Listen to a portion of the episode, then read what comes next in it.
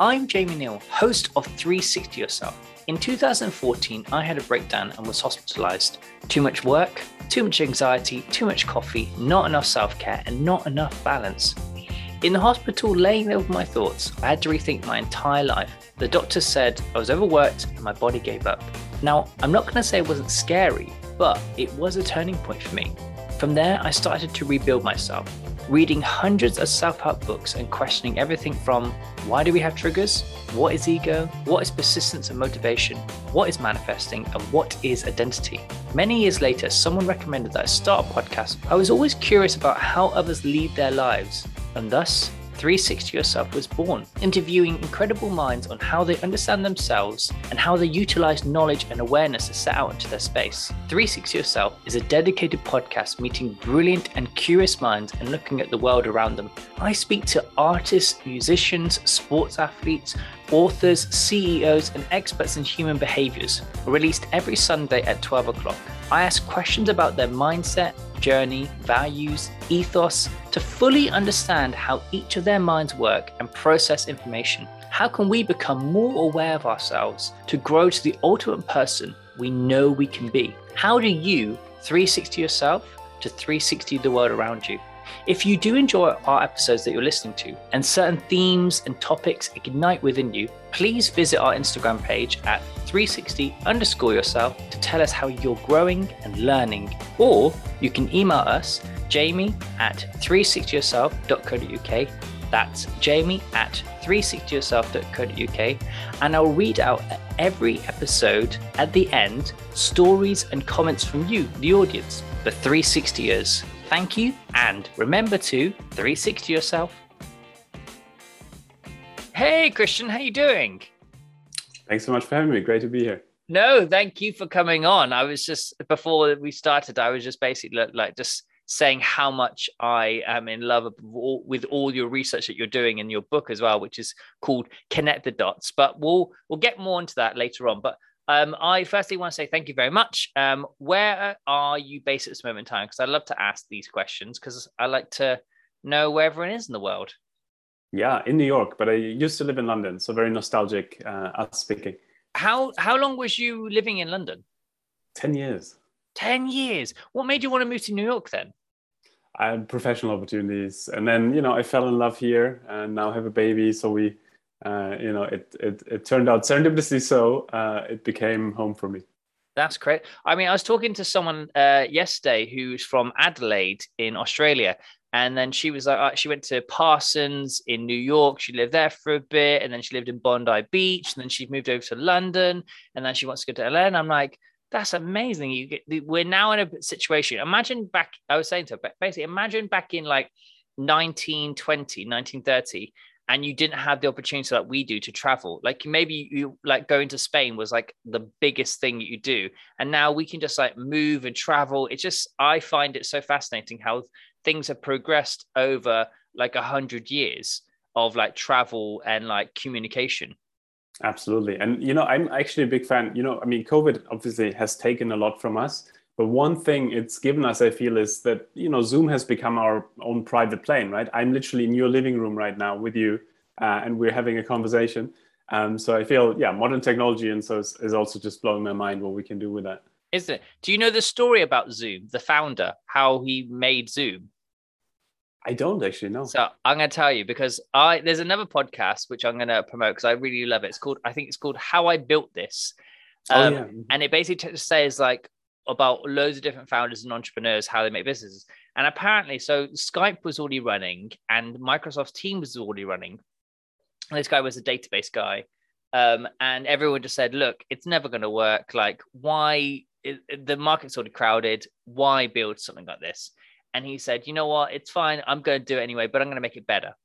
And then he did. And then within like a couple of years, he obviously became, the well, Zoom became the number one sort of thing because I think it, instead of being one to one, it became a group um, activity for different corporations because you could have more than one person in the in the conversation. Where apparently before this you couldn't, and so there was then so he had sort of the upper hand in terms of the product because four or five people could go in, and then obviously he kept on expanding, expanding. They can go to obviously now can go to hundred to two hundred, um, and then obviously within lockdown, it just escalated and the company's gone crazy. But I love the idea that it, the market was really saturated and everyone was like, there's no point. Why try? And he was like, you know what? I'm going to be able to build something better. And it kind of resonates to me about persistence and also when people think that the opportunity is gone or the window's gone, just build a mm. better product and you'll be fine. Yeah, fair, fair. And and to your point, right? It's it's yeah, that persistence and then the right being at the right place at the right time. A lot of times, I guess, depends on that persistence, right? Of actually persisting until the time is right.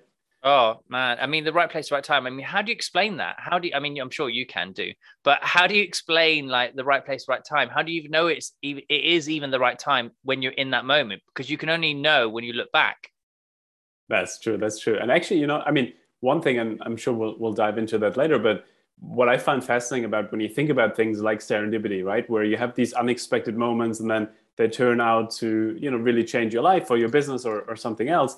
Like when you look back like the initial moment itself like you know you couldn't see it coming but you can certainly do a lot of things that makes it more likely that such a moment comes right? And i think that's the, the cool thing that we can create that muscle for the unexpected in a way. Mm, indeed. So so uh, before we dive into that because i've got i've got so many questions for you how did it all start off for you in your early teens and then when you started studying this particular area? How did it, how did it start? Yeah, well, you know, I used to be that kid in high school. I was kicked out of high school, had to repeat a year. Um, you know, transferred this lifestyle into my driving style, and probably helped the uh, unofficial world record of how many dustbins you can knock over on your way to school when you're driving. Uh, and then one day wasn't so lucky anymore, and and and had a, a car crash.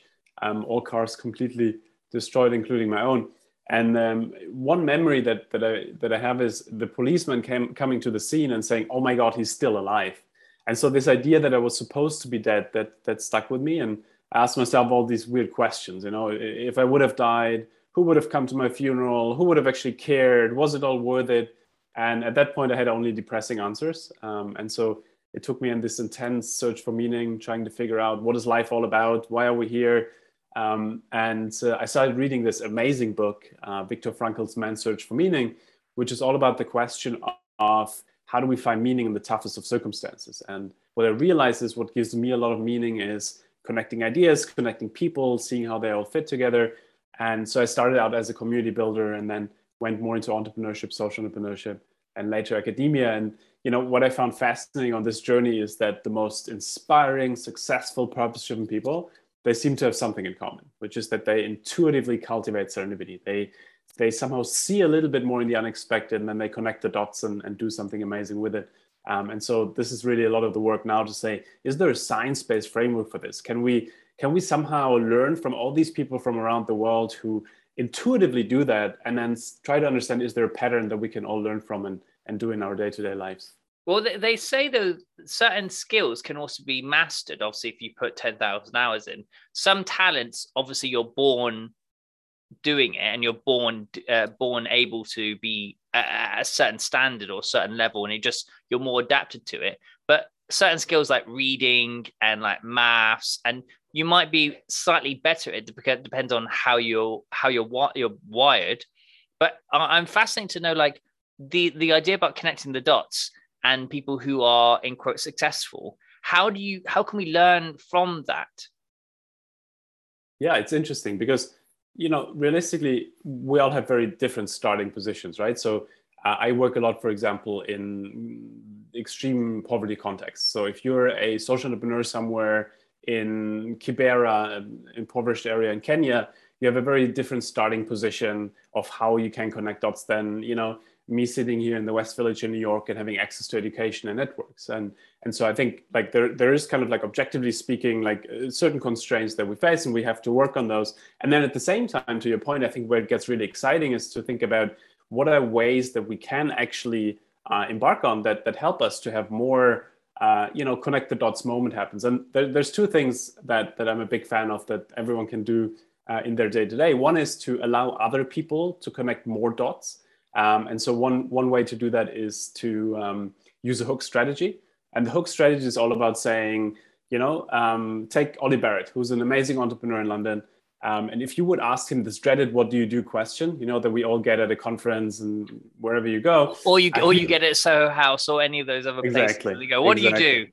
exactly, exactly. And he wouldn't just say, "I'm a technology entrepreneur." He would say, "I'm a technology entrepreneur." Recently started reading into the philosophy of science, but what I'm really excited about is playing the piano. And so what he's doing here is he's giving you three potential hooks where you could be like, oh my God, such a coincidence. My sister is teaching on the philosophy of science. You should give a guest lecture. Oh my God, such a coincidence. We are hosting piano sessions. You should stop by. The point is that we can use every interaction, every um, you know communication with people to seed a couple of to cast a couple of these hooks that other people can connect then to what they are most interested in. And so there really an easy way to do it is to say, let's do a serendipity journal where you write down two or three of the things you're really excited about at the moment and then seed that into different conversations. So that's kind of like an example of how we can, in a way, um, you know, allow other people to connect the dots. But I think where it gets really exciting also is to think about how can we connect more dots, um, seeing more things, being more alert to things. I'm sure we'll talk a lot about that. Um, and, and especially also how we reframe conversations and, and situations, right? Away from, uh, oh my God, this is a constraint to, hey, there's an opportunity in almost every situation. Mm. So um, I love that idea about the hook, though, because obviously we, we are creatures of relatability. And if someone says, "Oh, I can play piano," and then you something, then you kind of like you, you snap your fingers in your brain, and somehow you go, "Actually, I've been, I was looking for a piano player," or "Oh yeah, my sister is a player," and then suddenly we are we're connecting on a totally different level rather than a professional level. We're talking as people. Exactly, and you know it, it also really comes to um, like when you when you look at it from from the side of how we ask questions right do we ask these kind of what do you do questions uh, or do we ask slightly different ones that focus a bit more on what the other person is all about so for example let's say you go to you know um, brighton and you have a great kind of uh, you know weekend out and you meet this fisherwoman and um, you know you ask her what do you do? Uh, she'll say well i'm a fisherwoman. And then the, the conversation might break down or, or a fisherman right? And, and, and the conversation might break down not with me. not with you I'm I, sure, I would sure. i would i would think because i'm a curious being i'd be like what kind of fish? Where, where do you fish that would look exactly, that would exactly. that's, how, that's how i talk to people. I connect with so, many people because i'm just curious about anything. Anyway but continue continue. No, that's great right? I mean i'm sure we'll talk more about that but that curiosity of course is at the core of a lot of, of serendipity happen. But but you know in, in a way what, what we usually do is we, we ask people that kind of what do you do question and then we put them in a box and we assume we don't have a lot in common with them. But actually if you would ask her something more like you know what do you enjoy doing? and she might be like hey, i enjoy being on the sea. I enjoy xyz or you know things that in a way tell us a bit more about the person then we might realize oh my god yeah like you enjoy being on the sea for the endlessness of the sea well i enjoy philosophy for the endlessness of knowledge you know what i mean? And so i think those kind of to, to, to your point these common denominators we only find once we kind of allow people to give us a little bit of that kind of potential overlap by asking them more open-ended questions and, and things like that. Mm, yeah. But it also it, it it allows it allows the conversation to go deeper than surface level and i think coming out of covid I think people have separated from those surface level conversations that they were having potentially with it with um, acquaintances, and now we're trying to seek deeper conversations about people rather than what surface level conversation we were having beforehand. This is what I'm. This is my research and my findings from people that I'm interacting with after COVID. Yeah, it's interesting, right? Because if you think about it in a way, COVID was almost a collective near death experience, right? Where it's like, wow, like life can be over the way we know it very quickly, right? I mean, my newborn, like my grand, like her grandparents couldn't really visit her for a long time because literally the, the airports were closed. I mean, how crazy is that? Like, could you have imagined that only a few few years ago?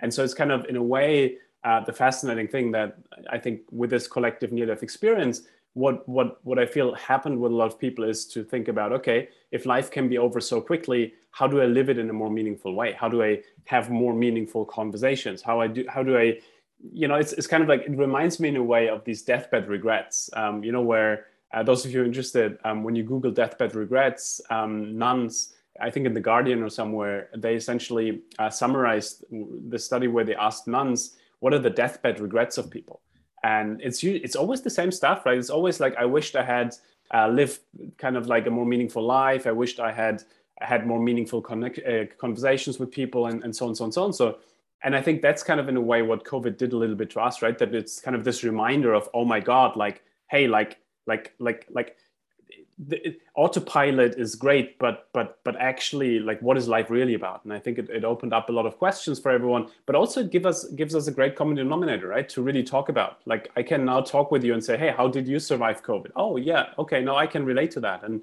so yeah. to your point it goes deeper then right?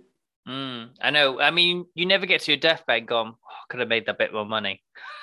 Never never or or could have, or should have sold that property in Malibu. I mean, I mean, even if you could afford Malibu, but you you never have those those those thoughts about uh, materialistic things. It's always always generally about connections. Like how do we strengthen our connections with people, and and also how do we help more people in our space? I think that's what I think without without without them actually even asking. I think that's something that I was listening to a podcast a couple of weeks ago, and I'm I I'm a massive advocate for helping others. Like I help people. If someone says I need something done, I'm there. I'm I'm I'm there straight away. But something that someone said to me uh, so in in the podcast is the idea of like helping others before they ask for help.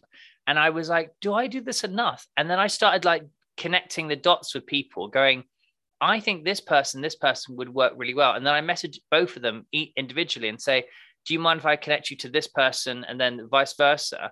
And just connecting those people without them having, eh, without having any agenda, without having absolutely anything, just to see what would happen because I believe they would work really, really well. And hopefully something would happen. But I also don't get anything from it. And I think even it's the whole idea about we do something, but we will always get something back, even if it's in a, a, chemical reaction. But with these sort of situations, I won't get anything back. I might get a small chemical reaction, but I literally won't get anything back because I'm just, I'm just, I literally just want to connect people and help them out. Absolutely, and actually, you know, it, it brings to mind two things. One is um, I feel there's there's a lot of work around the idea that giving actually makes us happier than taking but but actually we created a world that's focused on taking right? And so that's slightly perverted right? That in a way like most companies when you look at them they're kind of designed in a way where it's like more money more this more this.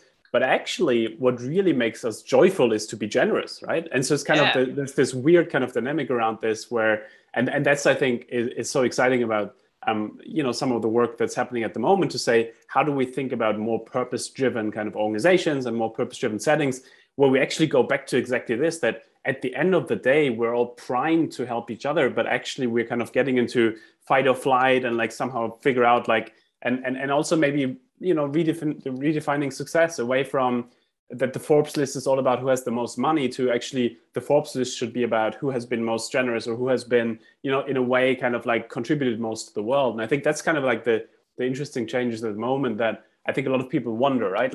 Like, have I lived to the right success kind of criteria here? It doesn't matter if you have five or six like cars in your garage once you're on your deathbed? And, and i think most people would would probably think that that it doesn't really. And, and that's why i enjoy by the way talking a lot with people who um, you know are for example close to retirement or where something is like where where the end is near you know? Because then kind of like people think about the really relevant questions versus like the kind of you know larry-fari stuff that we have in the day to day but who cares when you're on your deathbed then? Mm, interesting. How, how do you decipher what is success though like when when we when we look back at our lives how do you determine what is success and who and what is success is for us? Like i find that i question i ponder that quite a lot. What is success? Yeah it's a great question right? And, and i feel you know i can only speak for myself in terms of that that like i to me it's changed over time right? If you would have asked me in my early 20s it was all about scale. It was all about bringing ideas globally and making sure that like you know you you have as much impact as you can and like really do something in the world. And and now you know being a new father i'm like okay i want to make sure that she can live in a world that's actually worth living in. And, and so let me see how i can do that. And so I, I feel like it changes over time but but um but but what i do find interesting is how um, a lot of our work is around um, you know kind of how you integrate profit and purpose. And and what i find interesting in this is that i feel like people who are cl- like close to retirement or people who maybe have cancer or or some kind of other terminality that that will that, that's close to them i think that's when success criteria are adjusting towards okay let me try to better understand what's not the peer pressure what actually is driven by me intrinsically. And i think that's like w- when i work with young people one of the things we try to figure out is to say let's get like for a second let's step back and not think about what your family wants from you what what you think your peers will appreciate about you and all those kind of external factors. And let's just kind of like think about if you were here and you could literally kind of you know like design the playing field like what is it that you find truly meaningful to yourself? And i think that's really where i found viktor frankl so helpful where viktor frankl was just really good at saying this is how you create your own meaning and this is how you make life meaningful. And i think um, to me that that's always resonated a lot that success flows from the feeling of what feels meaningful mm.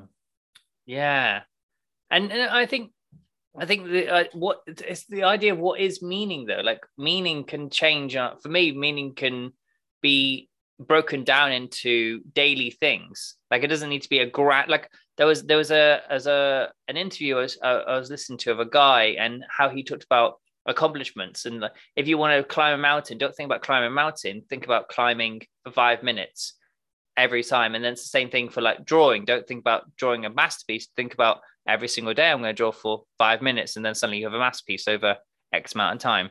And the idea, like these meaningful experiences, that doesn't mean to be like, how do I have a meaningful life, which is a massive statement. It's how do I have meaningful experiences on a daily thing, and also having the idea like productivity. Like, I want to be as productive as possible, but like I, I could literally be productive by getting up and making my bed as a small thing.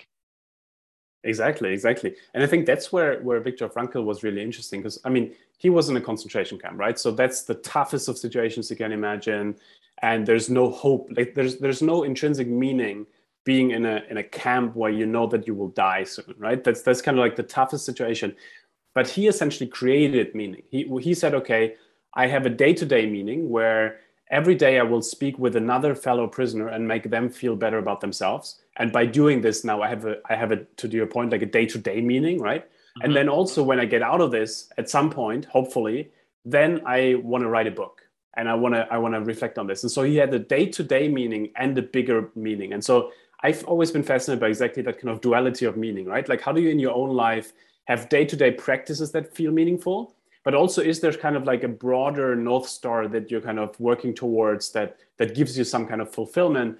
And and i've always been fascinated by this because i think a lot of people push this idea of like yeah find your passion find your purpose and stuff. And i always feel that's kind of like trying to over engineer it because if you're a young person let's say you're 20 years old and you want to kind of like like go out there in the world it's a lot of pressure to find your purpose. But like if you're saying no instead of purpose like find your curiosity. Find what you what you feel feels meaningful to you. And and that's what i loved about what you said earlier about that that you have that curiosity that you would even find overlaps with the fisherman or the fisherwoman, right? Because I honestly would, and I do. My, is, right? my my yeah. friends, my friends get so annoyed sometimes because I'll go off on one. I will have a conversation like my mother. I will have conversations with anyone and everywhere because I'm just curious. Like, I just want to know like what machinery they're using or like how what time do they get up like i just want to know because i love to be i'd love to be that person that a pub quiz that i know what time a fisherman gets up there you go. There you go. Um, but, but, but to your point, right? It makes mu- it, it, makes life much more joyful that way, right? Because you're kind of oh, like you, yeah. you don't get bored. You don't you know what I mean? Like it's kind of yeah. No, it's true though. I mean, life life is so. I think I think there's obviously there's multiple kind of uh, mindsets to life, isn't it? Like there can be a thing like I'm go I've got nothing going on, but actually there's so much going on. Like there is so much going on in your life like whether you can have a conversation with your local coffee person uh, your barista i mean and, and and see what and see how their day is going or just like go for a walk, uh, go for a walk and meet people. Like there is always something going on even if you feel like there's nothing going on in your day because you want to be make the most meaningful day or you want to make the most productive day. But there's always something you can always do something to to improve your mental uh, state every single day and it's just about switching uh, a light bulb or switching um, the the what you call it, a light switch to able for you to actually go after those things or to just keep curious. I think I love that. I do. I honestly love that that quote of just be be curious because there is something always going on somewhere, and you can always learn whether it is how a barista makes a coffee or where does the beans come from or anything. Absolutely, and and you know, I, I, it's so fascinating, right? Because it, it makes me think of you know when people say, "Oh my God, I just kind of was at that kind of I don't know." like back in the days when they still had these kind of events where you could actually sit with people and then there would be oh i was seated next to this boring person so and so no that's not, that's that's that's on you like you, you you kind of didn't like of course some people are objectively a bit less exciting than others but everyone has a story to tell right? It's just about like it's for us then to ask questions. It's for us to you know if you have that person that seems extremely boring that maybe you know i mean you know works in accounting in the basement and, and whatever whatever like even that person right? Like maybe went through a transition where uh, they had to cope with their sister having cancer and, and they learned a lot from that transition or whatever it is. But there, there's most likely beautiful overlaps once we ask questions that allow us to find those. But unfortunately because we usually don't do that um, th- then actually it feels like oh this is boring this is boring but i think it's a more the, the approach you have is a much more human approach, right? Because it allows the other person to to flourish in a way, right? And and, and to, to to also bring out who they could be versus just uh, being in that box that we put people in. Indeed, I like people. I like I like to give people the space to speak because everyone just wants to be heard. Literally, mm-hmm. the simplest thing. Yeah. Everyone wants to be heard, and if you just be silent, people will talk. Or ask questions. Just keep asking questions because people will talk. But going, following on from what you just said about sitting down with someone next to you and those encounters, how in a in in a larger scale or more zoomed out scale, how do we look at different encounters in life, whether it is we're meeting our lover or we meet we happen to meet someone and then we come up with an idea, then we make a business like there obviously are those conversations about parallel universes where you take a left turn and you did this, or you took a right turn at a crossroads and you did that. But I'm fascinated with these near miss experiences that could have happened. Yeah, absolutely. Well, and, and you know, it's interesting. It reminds me of a of an experiment actually. Um, and, and just as a side note, just it came to mind when you said about, you know, the kind of asking question piece in terms of how um, you know, how there's a lot around this idea that people when they go on dates they always think the best thing they can do on a date is to essentially pitch the other person right? So to, to tell them about how exciting you are and all these things. And it turns out like the the thing that actually kind of makes people want to go on a second date with you is that you ask them a lot of questions and they then they don't even remember what exactly was being talked about but they remember that they felt in that moment wow like this is someone who hears me. And to, to your point right? So just to, to to to to underline your point of of actually that asking questions also is is the, the most amazing way to actually build connection.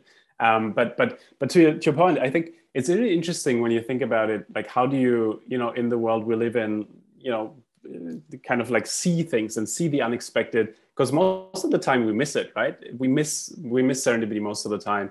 And um, one experiment um, that i'm a big fan of that that is a bit more around the kind of alertness uh, point is um, uh, and and it would be interesting, you know, Jamie, do you consider yourself to be lucky or unlucky?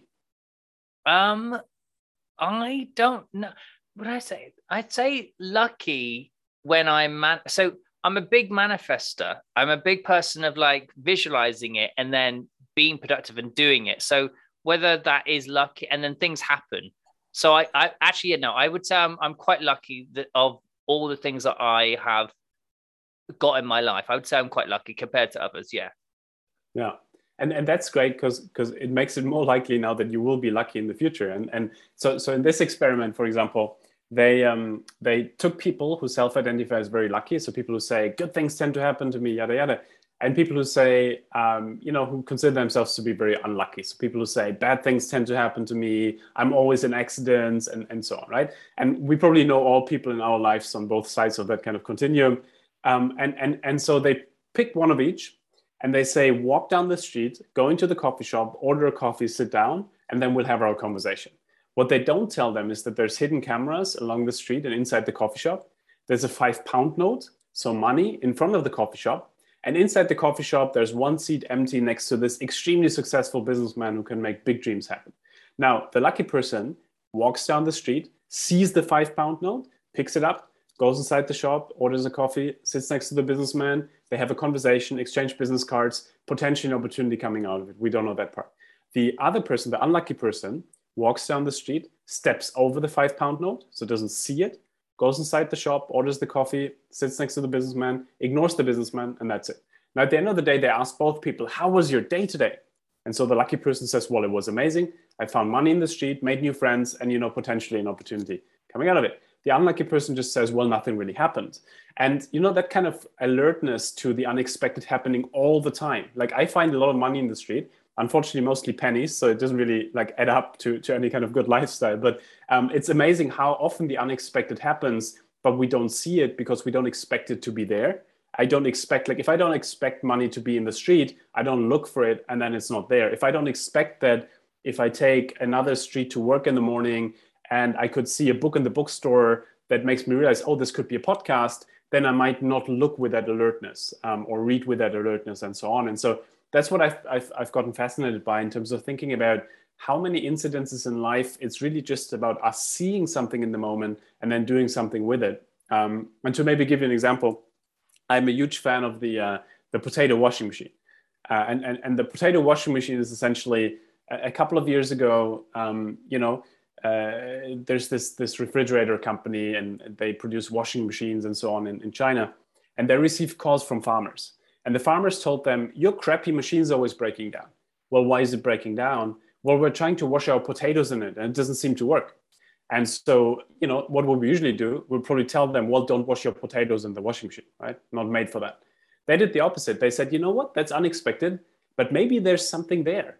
And maybe if we built in a dirt filter, that could be a potato washing machine. And that's how unexpectedly the potato washing machine emerged. And that's how, you know, up to 50% of innovations emerge. And that's how a lot of other things happen where we see something in the unexpected that others might have just discarded because they don't believe there's something there that could be helpful or meaningful. Mm, it's, uh, I mean, I would call that an opportunist. That's what I would say. I've got I've got a lot of friends who are opportunists who see things that people don't see, and you're just like, oh my god, how did you see that? And then they somehow make that happen, whatever it is. They then build something around it that people didn't see it. Well, and if you think about it, right, like all these things, I mean, from Viagra to penicillin to other things, it's literally people seeing something in the moment, and then to your point, like seeing some kind of opportunity, uh, being in a way opportunistic about it, and and and doing something about it. But but it's it's it's it's fascinating, right? When you think about how often we might have missed that in our life. I mean, think about that moment where you go into a coffee shop, you spill coffee over someone. I mean, if you have erratic hand movements like I do, you you spill a lot of coffee, and imagine you spill coffee over someone, and they look at you slightly annoyedly, but you feel there might be something there, right? Mm-hmm. Um, and now you have two options, right? Option one is you just say, "I'm so sorry." You walk outside, and you think, "Ah." What could have happened had I spoken with a person. Option number two, you speak with a person and that person becomes the love of your life, your co-founder, you name it. But the point is we probably all had a lot of situations where serendipity could have happened, but it didn't because something held us back, right? And I think that's the really interesting thing where um, we might even we might see something in the moment,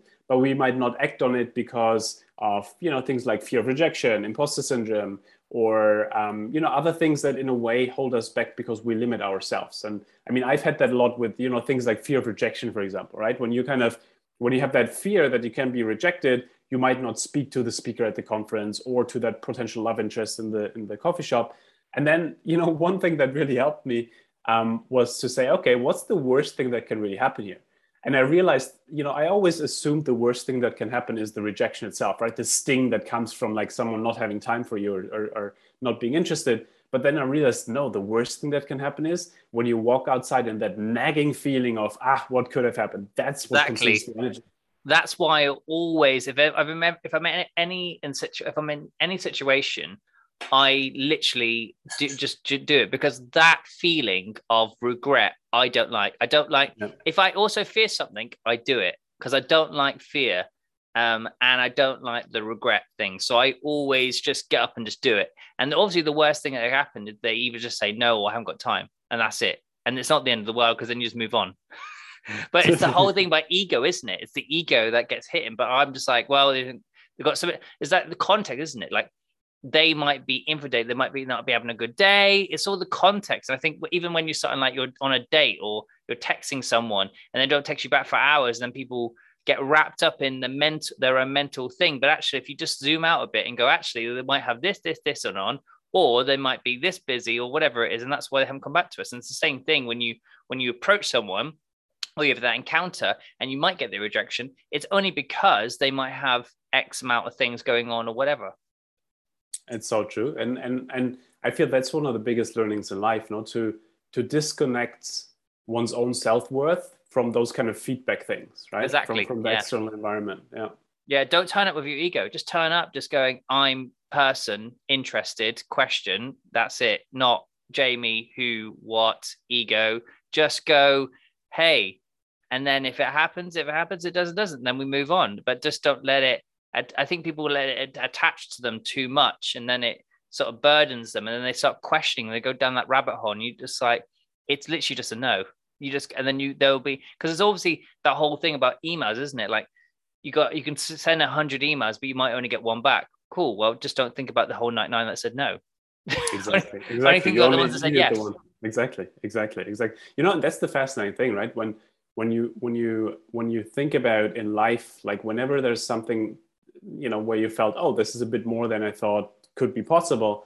Yeah but if you do that a couple of times it actually becomes likely that one of these things happens. Or like you know people always assume let's say you go to a conference and you're like oh my god these th- this person is the most senior person so i won't go to them. I go to the second senior person. No like like you know what i mean? Like like it, it, it's it's kind of like eh, like try and i've always been a big fan of of of this idea of putting ourselves into situations where actually we will get rejected just to get into the idea that this is normal. So, for example, you know, going to a coffee shop and asking for free coffee, right? Like literally just going in and say, "Hey, can, can I have a free coffee today?"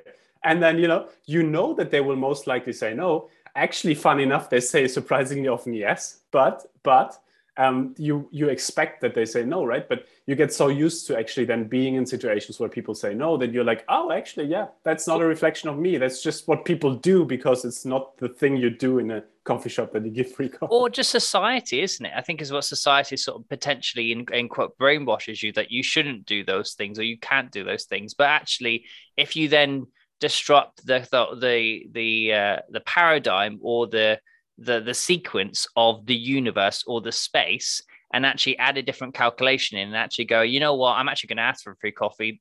They're obviously taken back because obviously who would ask for free coffee?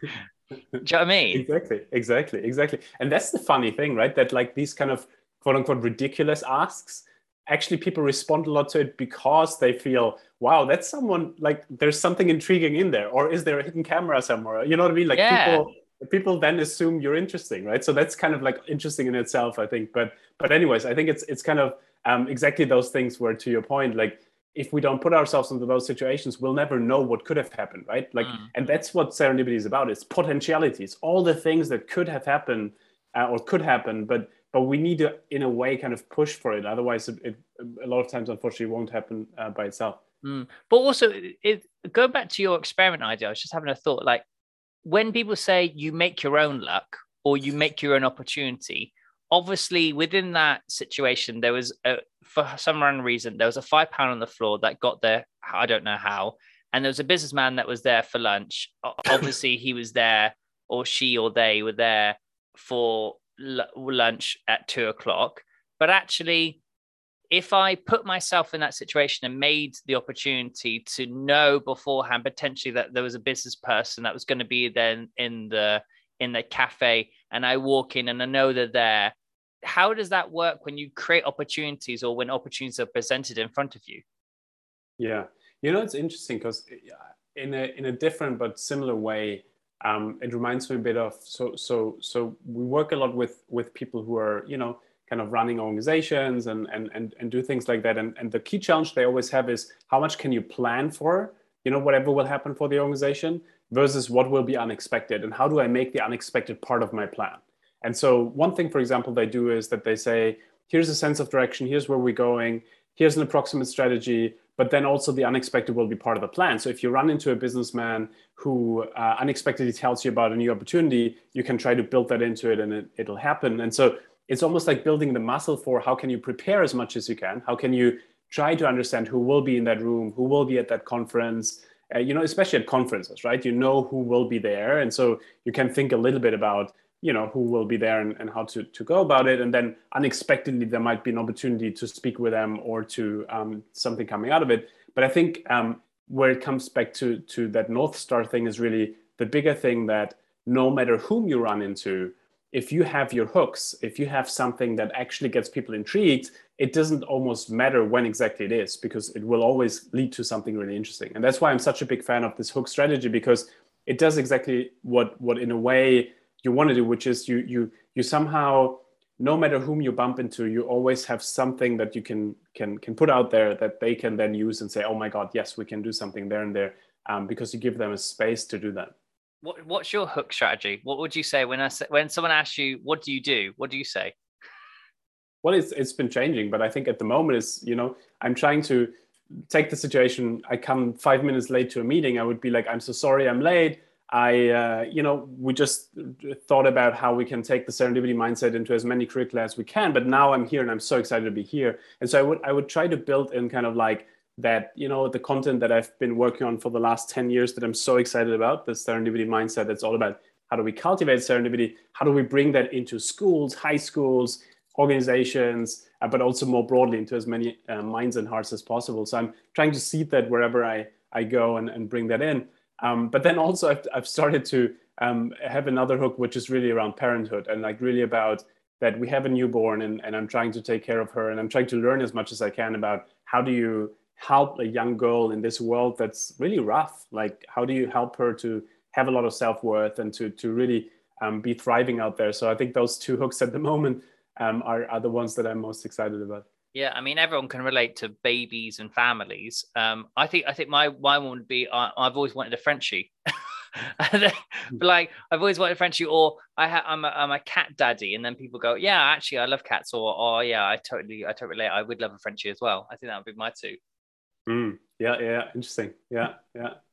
I love it. It's so fascinating, isn't it? Like talking about connecting the dots, and obviously that's a a, a thing of your book, but I, I honestly do like, and I, I want to know, like, truly, how do people learn how to connect the dots? Like, how do you, how do you make people? This is the whole whole thing about 360 yourself, and what we ask in our, our philosophy is, how do you 360? How do you understand yourself and be self-aware to yourself and the environment around you? And it's the same thing. Like, how do you teach people how to see the dots and connect them?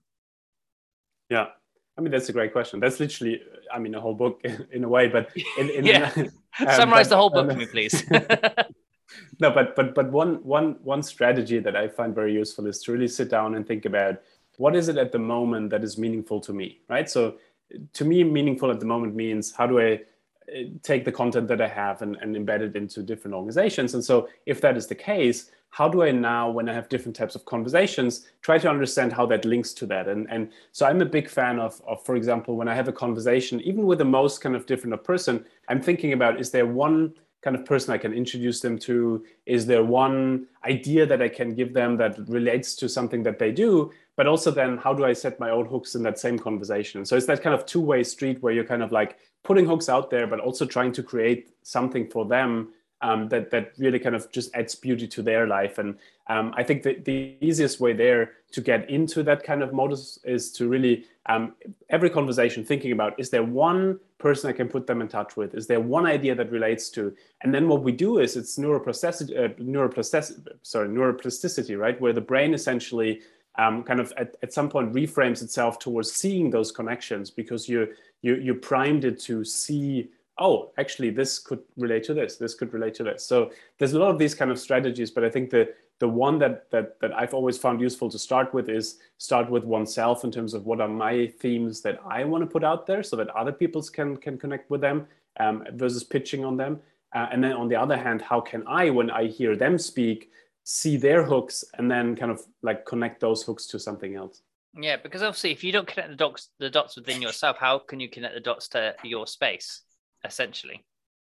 Yeah, and you know what's fascinating? I mean, um, what you said earlier, right? That um, it, you you mentioned something around how you sometimes when people speak with you, you make this kind of one introduction that just comes to you right intuitively you don't even know what it might be and and the other person might not have asked for it and i've i've, I've done that intuitively a lot also especially when uh, in our community building time and what i found fascinating is that a lot of times people who are not you might see something that you might not see yourself right so so to give an example uh, a good friend of mine um, she uh, you know, she worked in the NGO space. She she worked in a nonprofit, and at some point she was like, "Oh, like I really don't want to do this work anymore. Like it's a sector that's kind of slow moving and so on." So so she sent an email to like a couple of friends and said, "Hey, look, like just letting you know, like I'm in a transition, and I would love to kind of work in a in a different role, maybe also in, in another nonprofit, whatever."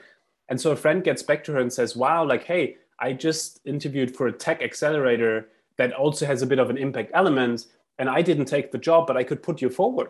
And and she's like, well, what do I have to do with tech? Like, what do I have to do with like like this is not my world. And her friend saw that hey, your skill set, knowing about impact and everything else, could actually be really useful in another context.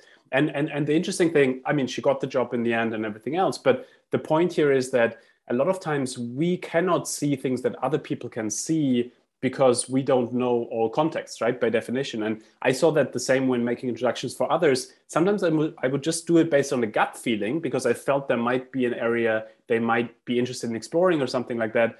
But I wouldn't be able even sometimes to articulate it. I would just make the introduction. And then after five months, someone gets back and says, My God, like we just set up a new company and we didn't even know that we would have something in common like this or whatever it is, right? So it's kind of those things where I feel a lot of times it comes back to this idea that other people might sense something in you or see something in you that you might not see yourself yet. Mm, mm. And so, as we draw to a close, which I am a bit upset that we are because I could literally talk to you for a long time because I'm fast. I mean, I'm fascinated with with this idea of connecting the dots and and and how we um, create create opportunities or how opportunities are presented and encounters. But is there one piece of advice um, that or think something that you've been inspired um, in your past life or present that you give back to your younger self or someone in the audience? It might be something from your book. It might be like a one main key um, bit or it might be like a, a painting. It might be a podcast. It might be absolutely anything. What would you sort of give back? I mean one thing that i wish i had known earlier and that i hope especially very very young uh, people um, see is that I think you know there's a lot of anxiety because the world is changing so fast and and we feel we have to have a plan and like map things out. But most people are just winging it right? And that's okay. And and, and so it's really kind of this idea of most people are just winging it and that's okay. Like we do what we can but we cannot plan everything out. And so i think you know after the third glass of red wine even the most high powered ceo will say i don't always have control. I have to pretend I have control, but I don't always have control. And that's okay. And I think so so to me it's really and, and that's really at the core of this work to say, hey, at the end of the day, we all pretend we're always in control. Like, you know, when you take your CV and you go to a new employer, you might say, Oh, I went, I did this and this and this, and then I wanted to do this. Yeah. Or maybe you just bumped into someone and unexpectedly you got another thing. And so so life is more like a squiggle. And I think once we once we once we really kind of appreciate that for ourselves and accept that and accept that life is imperfect accept that there will not be a kind of perfect plan that we can map out now i think that takes the pressure off a little bit that we have to figure it all at once and we have to know everything at once. And so